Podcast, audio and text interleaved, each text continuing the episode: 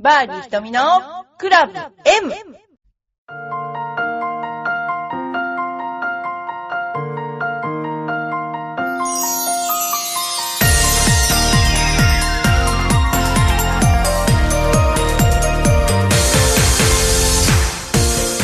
明けましておめでとうございます。えーバーディー瞳のクラブ M です。皆さん、えー今年も、えー良いお年になりますよう、えーお祈りしていますけれど、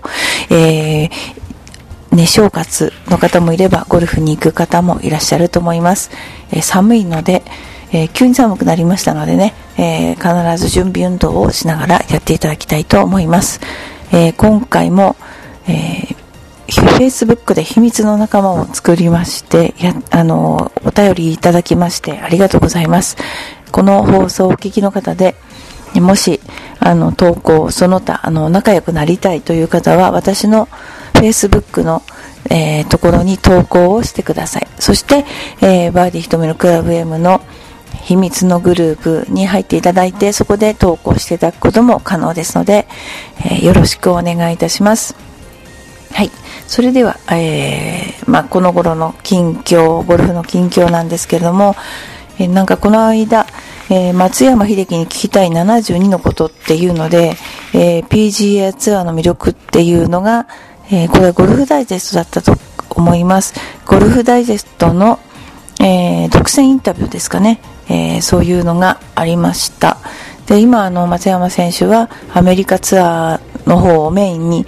えやってるわけですけれども、あのアマチュア時代はこう日本でやっていて、えー2013年で突然日本ツアー賞金王に、えーなったという逸材なんですけども、まあそこで、えー米ツアーで戦う上で大変なことは何ですかという質問があって、えーそれの答えは移動コースの違い、選手層層などでしょうか？って PGA ツアーは時期によって西海岸での連戦、フロリダなど南部での連戦といった形で無理なスケジュールにならないように配慮されていますが、それでも移動の距離は日本ツアーより長い。日曜日、最終日もなかなか自宅には帰れません。コースも僕はまだ知らないところがたくさんあるので、それを克服しようとすると、エネルギーがかかるってことですけども、ぱ広さが違うし、まあ、桁違いの、えー、なんて言うんでしょう、移動距離というか、えー時差というか、そういうのがありますから、あのー選手もね、本当タフでないとやっていけないっていうことですね。えーそれから、米ツアーは地方によって芝が違うと言いますが、その差を教えてください。ということですけど、答えは、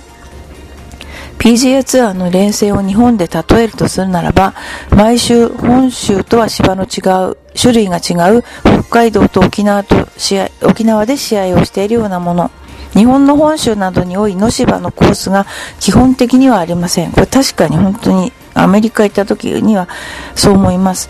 えー野芝に一番近いのがシーズン最終戦、過去ツアー選手権 by コカ・コーラ、ジョージア州イーストレイクゴルフクラブのフェアウェイだけ。西海岸などに多いポアナ芝は1日での成長が早いのでグリーンがボコボコになりやすくボールの跳ね方が不規則。フロリダなどに多いバミューダ芝は順目と逆目のスピードの差があってアプローチの止まり方も異なります。フェアウェイからのアプローチも芝が向いている方向によって難易度が全く違う。これはそうかもしれないですね。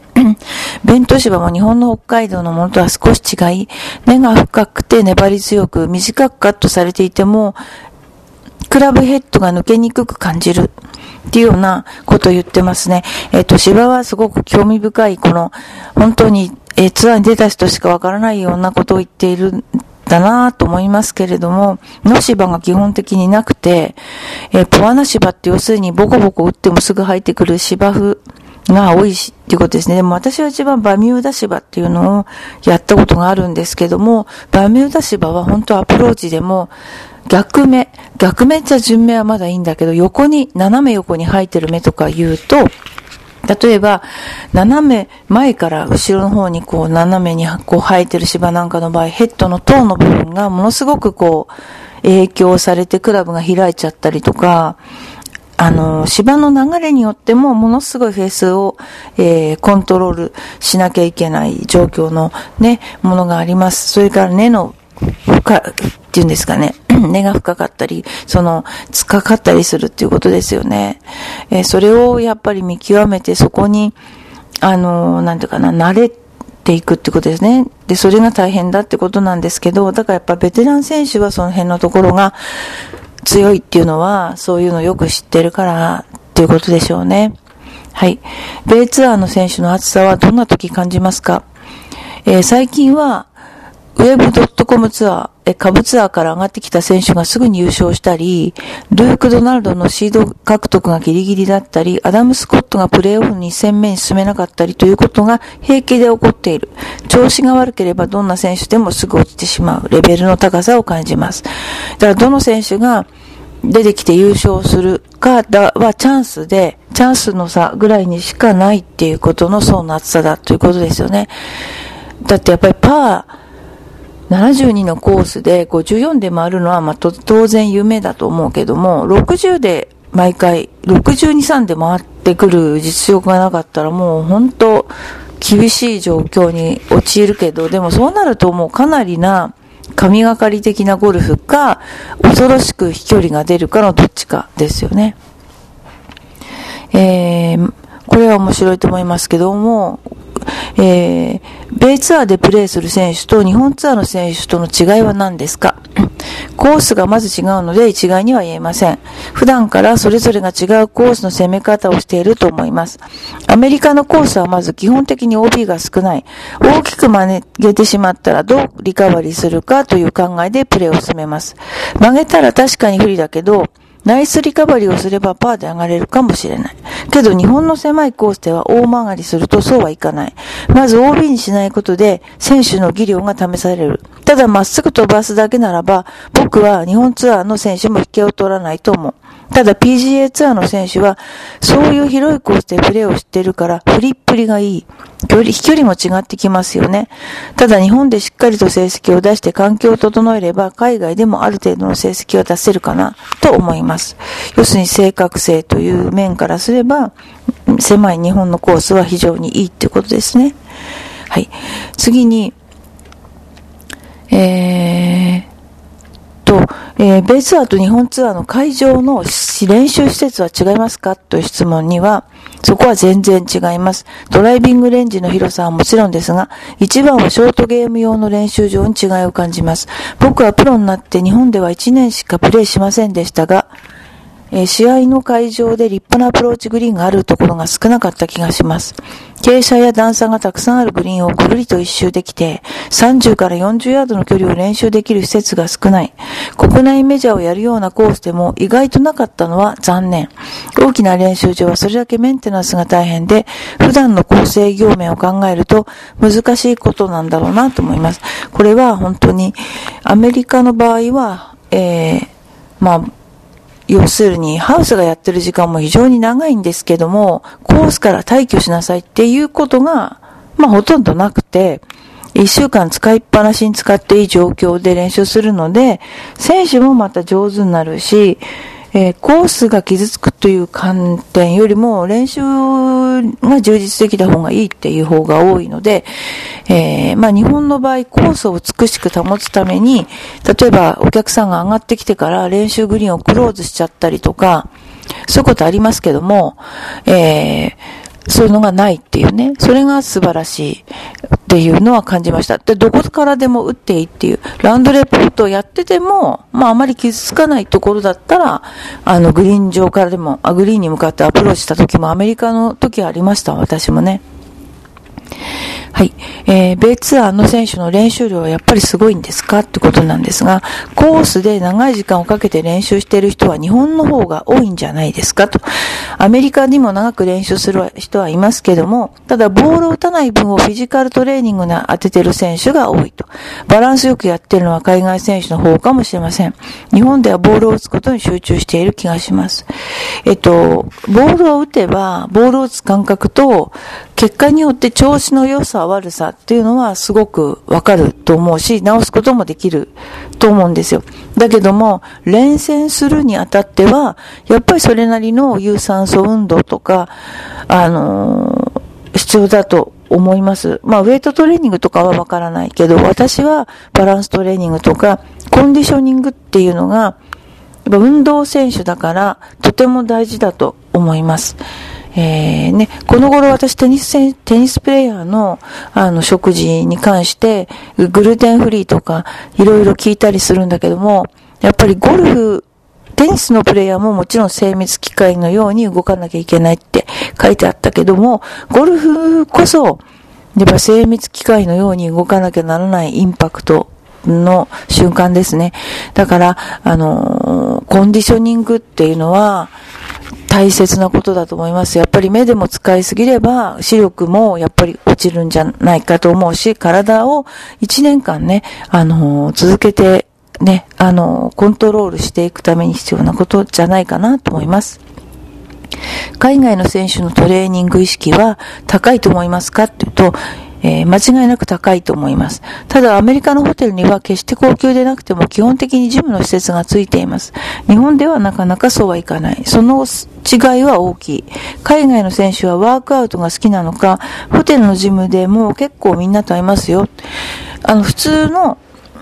なんかな、ビジネスホテルみたいなところでも、ワークアウトの施設は本当に充実してるし、朝早くからビジネスマンの人が走ったりしてますよね。あれは本当に、あの、すごいなと。ああいう考え方がやっぱりすごいなと思いますね。次に、えー、ラウンド中で、ベイツアーで戦う上で感じることは何ですか？というと、まず選手に対するホスピタリティが素晴らしいということです。悪口だと捉えられたくないですが、日本ツアーではまず試合に出場するだけで、毎週のレジストレーションの時にお金がかかります。男子ツアー試合、1試合あたり税込み1万800円。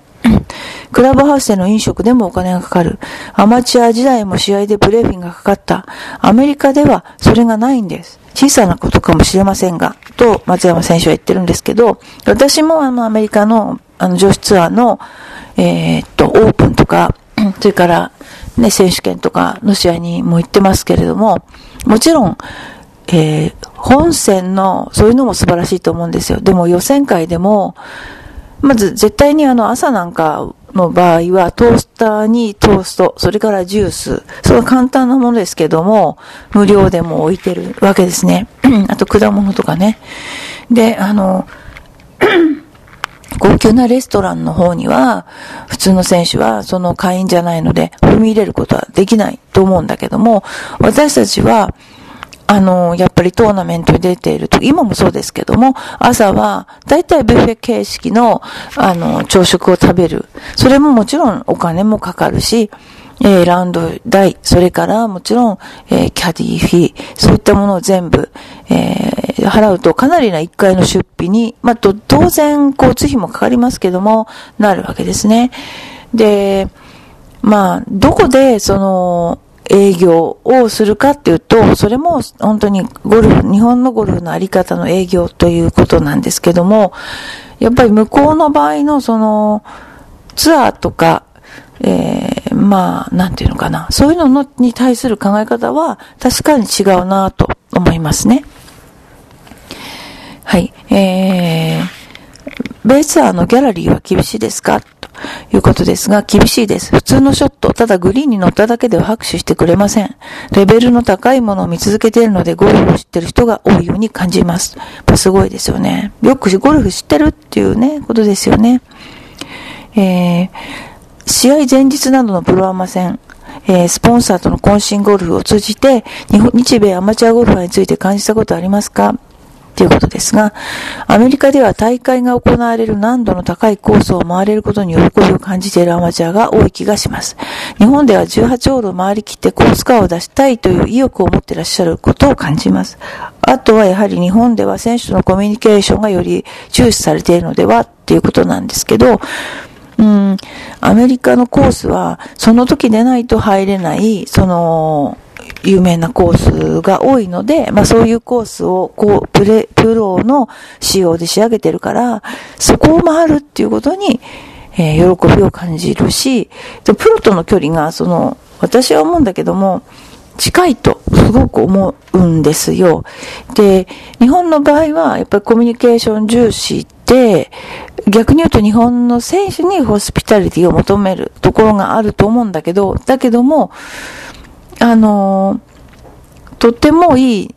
なんていうんですかね、あの、選手のやり方、その、達成し方によってはすごく印象深い、その、えー、プレーをアマチュアの選手、アマチュアの方とできると思うので、えー、その辺のところは逆に言うと、あの、とても大切にしなきゃいけない、えー、機会じゃないかと思います。はい。そんなようなことで、あのー、そうですね。あのー、これからの試合について目標とするメジャー制覇に向けシーズンを通じて調子のピークを合わせていますかという質問については、えー、そうしたいんですが、まだできていないのが現状です。メジャーは常に勝ちたい気持ちでやってますが、普段のどの試合も全力でプレーしていて、ピークの持っていき方がまだわからない。時間が経って慣れていくことが一番かなと思います。これは本当にすごいことですよね。メジャーの時にピークを合わせることっていうのは人間本当にできるんだろうかっていうぐらい、やっぱり大変ですよね。でもそうやって勝ってくる人はグランドスラムとかやっちゃうわけなので、えー、すごいなと思います。はい。えー、まあ、あの、例えば、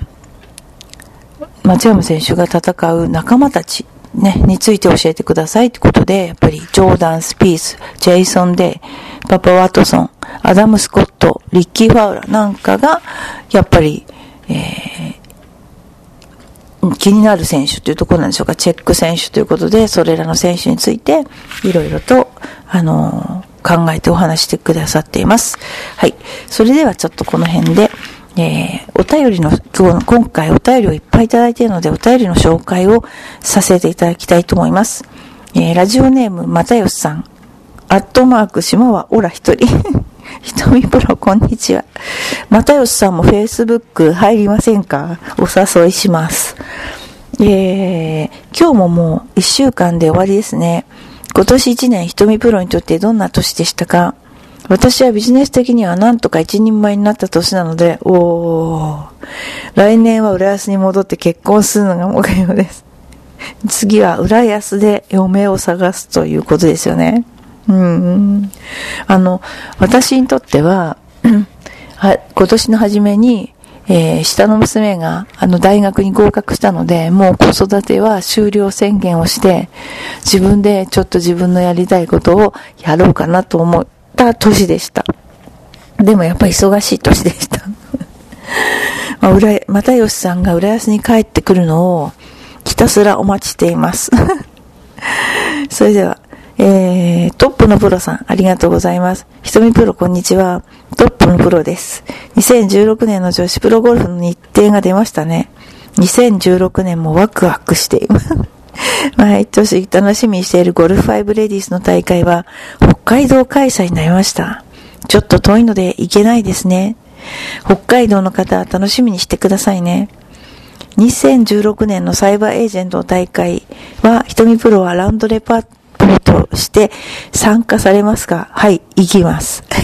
確か静岡コース、静岡のコースだったのかもし、もしかしたら行くかもしれません。その時はよろしくお願いします。お待ちしています。瞳プロ年末年始風邪などひかぬように気をつけてくださいね。元気です。えー、まあ皆さんが本当にこんなに女子ゴルフの試合を楽しみにしていただいてるっていう特にトップのプロさんは本当、あのすごいですよね。もう、ありがたく本当に思っています。えー、ね、ゴルフ5もそうですけども、まあ、今年はイボミーが良かったですけども、他にもね、若い選手がどんどん出てくること、またそれから、あの、年を取ったし渋い選手も渋いプレーをやっぱ見せてくれるように盛り上げてね、行ってもらえればと思っています。トップのプロさんも今年も良いお年をね、お迎えください。えー、まだまだありますよ。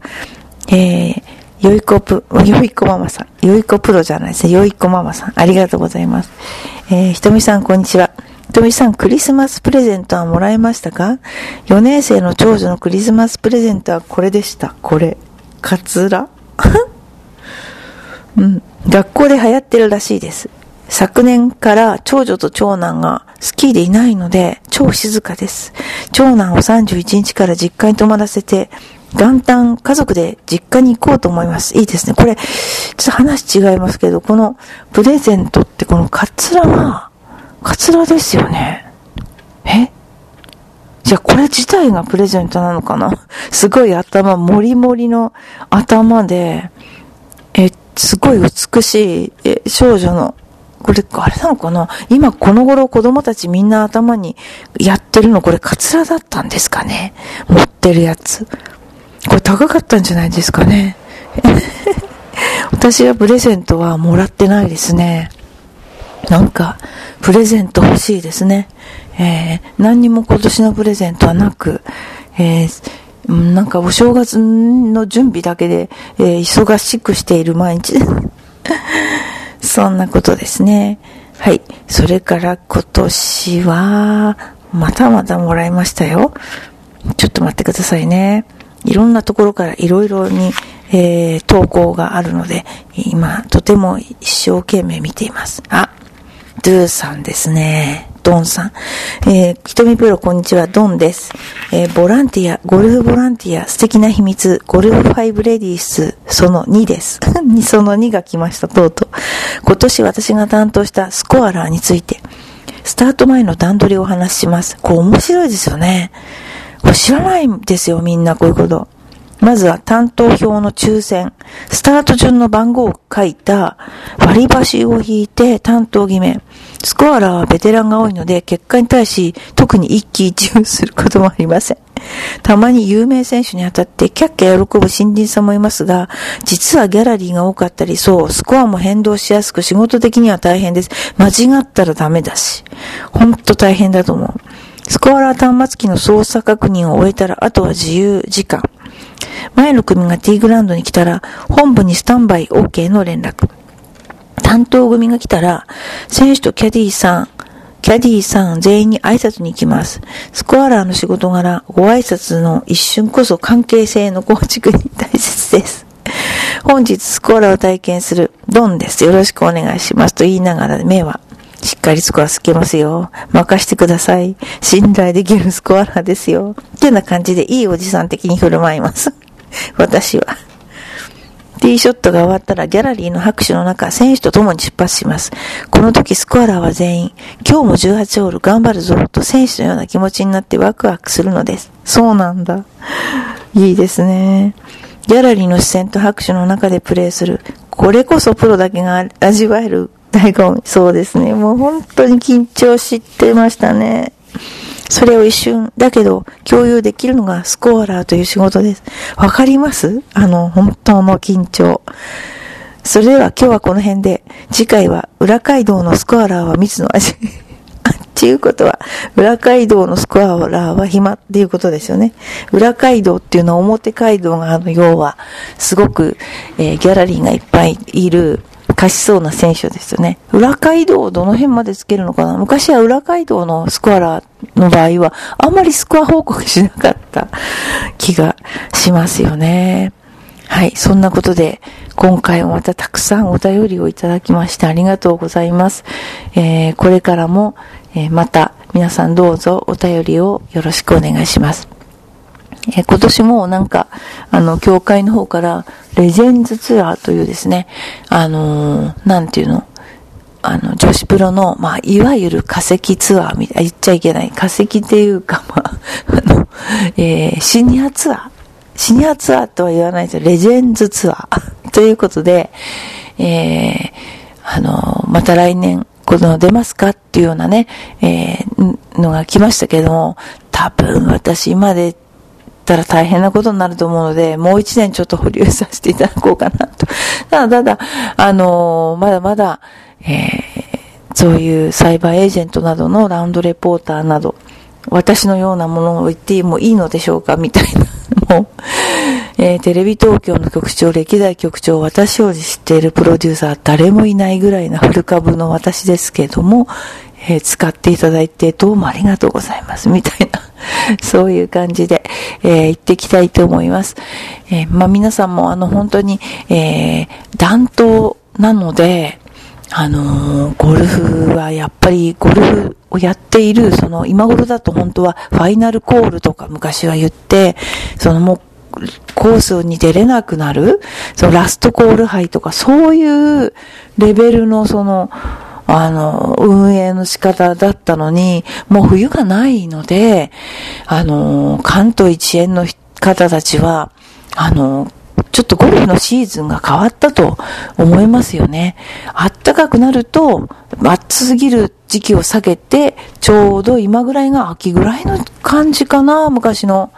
で、あの、できるっていうね。全然その、逆に営業的には冬をメインにね、あの、暑くない時だけを避けてやればいいっていう感じになってきましたので、えー、とてもいいんじゃないかなと思います。えー、来年は、来年の11月、あ、じゃあ今年の11月12日には、あの、このエパックラーニングセンターを建ててから、約10年目に突入、えー、します。え、ですから、あの、まあ、新たにいろいろな企画をしたり、え、していきたいと思いますので、えー、皆さんもぜひ、あの、応援をしてください。あ、そういえば先週、学童の、あの富岡小学校が来ましたけども、いや、元気。ただ本当にあの、ゴルフを急にさせてもできちゃう子供の凄さっていうのが、あの、ありましたね。まあ、これから本当にどういうふうにそのジュニアの育成とか、まあ、あの、それからシニアの方に対する、その、私たちの対応とかを、あの、考えていかなきゃいけない、えー、時に本当に来てるな。特にジュニアはね、もうあの、無料とかそういったことに関する、その練習に関する補助とかいうことはもうね、当然のことが、シニアのことに、方に関しても、やっぱりそういったことを考えていかないといけない。うちは基本80歳以上の方はみんな無料で、あの、練習していただいてますけれども、お元気にゴールされている方を見るのはもう、ものすごく嬉しいっていうか、あの、いつまでも、もう今も、90近くまでもう皆さんやってらっしゃるので、あの、地面を歩くっていうこのね、都会に行って地面を歩くっていう機会が少ない方、特にこれからゴルフをおすすめしていきたいと思います。子供もそうですよね。はい。ということで、今年も、えー、どうぞ、あの、バーディー瞳のクラブ M、よろしくお願いいたします。